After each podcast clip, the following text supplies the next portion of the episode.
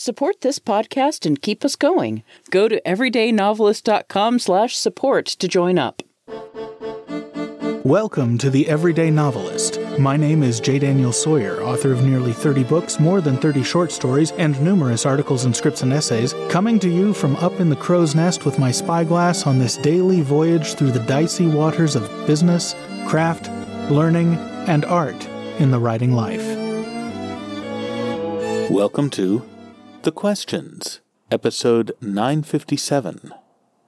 Since NaNoWriMo is bearing down upon us like a wind and snow blizzard out of the west that will undoubtedly bury me halfway through the novel, um, we're. I'm, you I'm just optimistic. you just want to you just want to live down from ten. No, I want to live The Shining.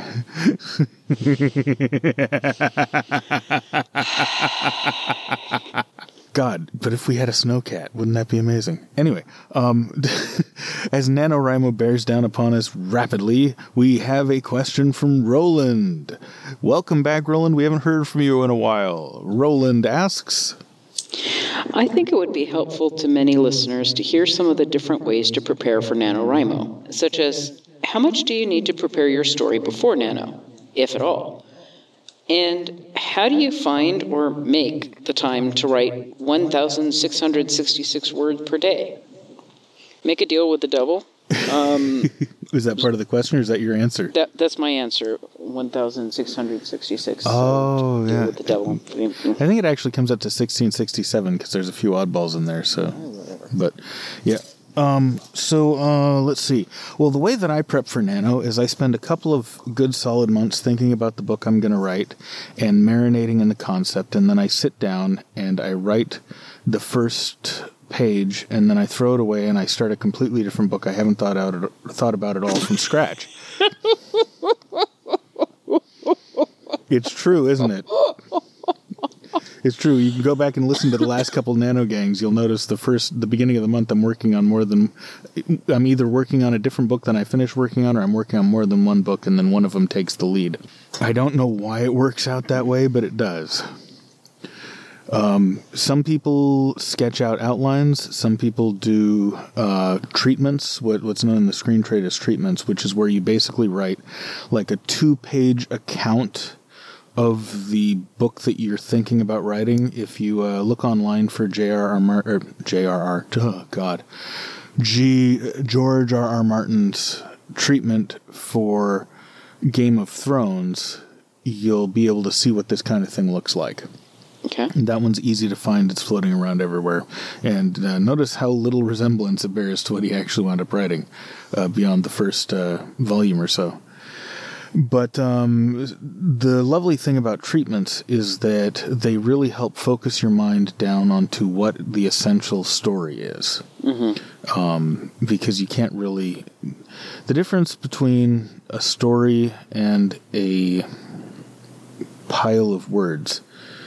A story says, because A happened, B happened, but C then happened, therefore D happened.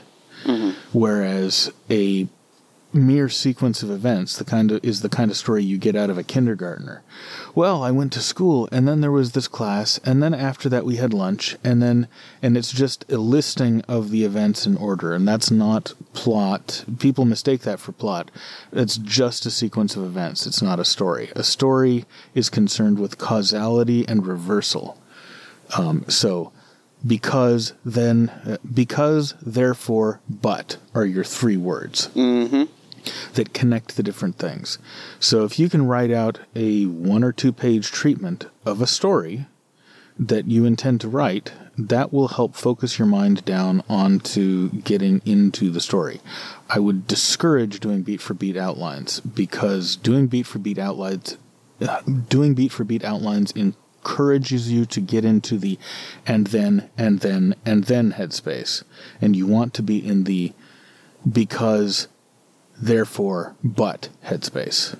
And yes, I am stealing that from uh, Matt Stone and Trey Parker's writing course because that is the best way I've ever heard it put. Um, what would you say to people who want to prep for NaNoWriMo? Well, this year I'm going to be doing an outline because I have a very specific thing that I am trying to fix. Mm-hmm. Um, and I, I am doing a retelling of a story. You're doing the do-over story, or you're you doing something else? I'm doing a retelling of a story. Oh, okay. So um, the story already exists. I'm going to tell it better. Like an old classic type of thing, retelling an old classic. I'm writing fan fiction. Oh, oh, oh! You're writing fan fiction. Okay. Yes, but long epic instead of like short little one notes. Gotcha. Um, so I have in my head some of the main um, points that I want to keep in continuity and how I want to get there and where I want to go from there. So I'm going to do that kind of an outline. cool. Um, I would concur with not doing a beat for beat outline, mostly because I'm the kind of person that if I do a beat for beat and a complete total outline, I will be stuck because I've already told the story and um, there's no discovery, and then I just have to connect all the things, and I will feel stuck with the outline that I have. Mm, and you won't feel free to improvise and Right. change. So I, I think it's kind of up to you and what you're kind of what you're trying to do. If you are You- doing something tightly plotted, and I have done stuff that's tightly plotted before that required almost beat for beat outlines, the thing that makes them work is they have to have the story logic. Um, if the story logic isn't there, the plot, so called, is meaningless. And if you just write out the events you think would be cool without really any thought about why they're there or how they connect, then either the story's going to be dead when you start writing it, or if you're one of those very rare people, you're going to be able to play connect the dots. But in my experience, most people who play connect the dots do their best work when they're free to shuffle the dots around. And uh, as the story unfolds, you may decide that something you expected to go late in the book is going to go early and things like that. And if you are the kind of person who writes, okay, so there's two other kinds of people. I was actually having an argument with uh, Travis Corcoran about this recently because he's very aspy and does things in a way that is specific. He's got a creative process that's absolutely suited to a programmer. He writes himself a proposal that details the themes that he's interested in exploring and the gimmicks that he wants to incorporate and that sort of thing. And then he writes a outline like you would write for a term paper with notes about how different things connect to the theme etc if he knows what the theme is well enough to articulate it. And then he writes a rough draft of the story basically straight through. And then he reads it back through and aggressively cuts out anything that doesn't reinforce the themes he cares about. He looks for plot logic. He gets all the way down takes him forever and then he goes through and he re and then he applies all his notes as a second draft and then he does that whole thing a third time. And so that he's construct so for Travis building a book is like constructing a ship. Um and it works for him because he's a programmer and that's how his mind works for me the uh, so he and I are on opposite side sides of a very long spectrum. And for me, what I'm looking for is an emotional flavor. I might have a title I'm working from, I might have a scene that's caught my interest, I might have an idea. But what I have to have in order to get going is an emotional flavor. The opening scene is everything for me, and it's not because the scene has to be perfect or even good. It's that the scene has to capture the flavor that I want to be cooking with. Once I've got that flavor, I can run with it and I unpack it. I find that in the books that I write this way, everything about the book winds up being implicit in the first chapter even if I don't know it, even if I couldn't have predicted it, everything that comes comes as a natural consequence of something that's in that first chapter. And this is why I'll bounce back to the first chapter and reread it periodically as I'm writing. Um, and then I also, every day when I start writing, I go back and I read through the last chapter or so's worth of stuff that I've written because what I'm doing is I'm I'm I'm descending into the bud of the flower that I am attempting to unfold. And then once I've got the flavor and the situation that the dish that I'm cooking is in, I basically just let the music play and I transcribe it as it plays out in my head. Um, that's the extreme other end of the creative process spectrum. But in both cases, and in the cases of the people who I've known who are in the middle, the result or the aim is often the same. Um, you're wanting to create a symphony that has a structure that will compel the reader to read it. And um, will at least entertain them while they're doing it, and will at most or at best linger on the mind, linger on the emotional palate, and um, make it an experience that they don't forget and or want to repeat. So wherever your creative process lies along that continuum, you what you want to do the kind of prep that will put you in a position where when you sit down that first day, you can just write. And if you've got the prep done right, and you can sufficiently declench, which is the other trick, and that that's the one that we work we all of us work hard to remember to learn again how to do periodically because clenching up is something that our minds love to do. And you declench. Getting 1600 words in a day is not difficult. And, you know, unless you're fighting chronic migraines or other stuff like that, where you actually have the process itself of writing is painful. Getting yourself to the point where you're prepped and you're declenched, 1600 words a day is basically dead easy. Yeah, over as on average, you'll have some days when you're dry, and you'll have some days when you do for three, four, five thousand words. Um, the uh, now, granted, it's nonfiction, but it was creative nonfiction. On um, a recent plane trip, uh, while I was waiting in the terminal, I pulled out my writing computer and I wrote a 5,000 word bonus chapter for The Secrets of the Heinlein Juvenile. I didn't know what it was going to be about. I just started writing it because I had been thinking all month during the uh, campaign that I needed to do a good bonus chapter that did good value for money.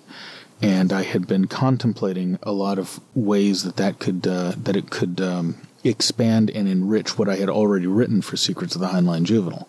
And so when I sat down to write it, once I got the first sentence, and that did take about 20 minutes, the rest of the 5,000 words came in about an hour and a half while I was sitting there at the airport waiting for the time I had to check in for my flight.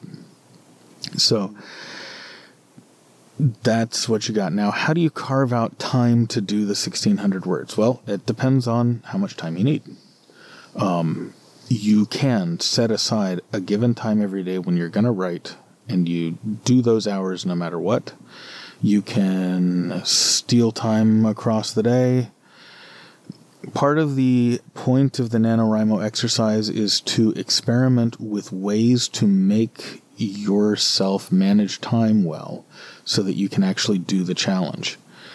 Um, if you've got kids that need your attention and they go to bed at a certain time, your writing time may be after bedtime or before wake up time.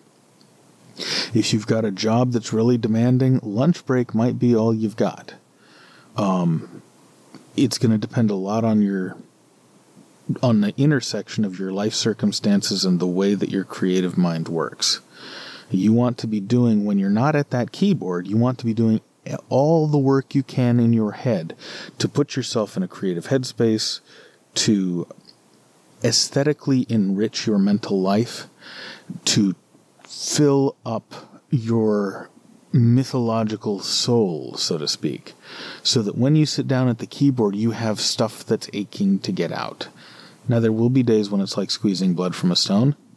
But you don't want those to be most of the days. The goal of your process ought to be finding ways to make the process of getting the words on the page less arduous and painful so that the scheduling part of the challenge becomes the least difficult thing because the time it takes shrinks. I'm going to echo what NaNoWriMo is about finding what works for you, what gets you to the writing desk, what what creates your output and making the writing process be everyday and normal rather than some special hill to overcome. Mm-hmm. In terms of what you can do to prepare beforehand, warn your immediate family members that you're going to be gone for an hour a day or you're going to be running off to the keyboard whenever you have a spare moment. As my mother used to say when she wanted time alone and threw us all out of the house, she said, If it's not broken or bleeding, I don't care and I don't want to hear about it. Mm-hmm. Now, granted, she grew up in the Amazon jungle, literally, and so her threshold for what is worth interrupting me for literally was my arm has been bitten off by an alligator. Um, or, sorry, sorry, mom, a caiman. Because it's it's a subspecies of alligator, but she gets really really touchy about that because they're not Florida alligators. Um, Amazon chauvinism. It doesn't just happen. Doesn't just happen at the Seattle-based company. I tell you. Uh, but uh, having having that kind of uh, willingness to defend your turf, so that you can have a bubble around that writing desk that lets you concentrate creatively and doesn't joggle your elbow, is really important. Yeah. Thank you very much for the question, Roland. I hope it was helpful to you and everybody else listening because this Nano is going to be a hell of a challenge for me to even get a working keyboard, well, a working computer for. So uh, it's I'm hoping to be able to share the challenge with you, and I hope that your challenges are less than mine. But however challenging or not it is, we shall overcome. And I, we it the tune? We shall overcome. I don't actually know if that's the tune because I wasn't that into '60s protest songs because they happened a decade before I was born. But hey, we'll see you tomorrow. The Everyday Novelist is written by J. Daniel Sawyer and presented by J. Daniel Sawyer and Kitty McKeon and is produced by Artistic Whispers Productions Incorporated. The text is copyright 2021 J. Daniel Sawyer, and the production is copyright 2021 Artistic Whispers Productions Incorporated. This podcast is released under a Creative Commons Attribution Non Commercial No Derivatives License, and all other rights are reserved to their respective owners. Join the conversation. Submit a question, leave a comment, or a creative death threat. Or find me at jdsawyeronminds.com or hit me at feedback at jdsawyer.net. We can't do it without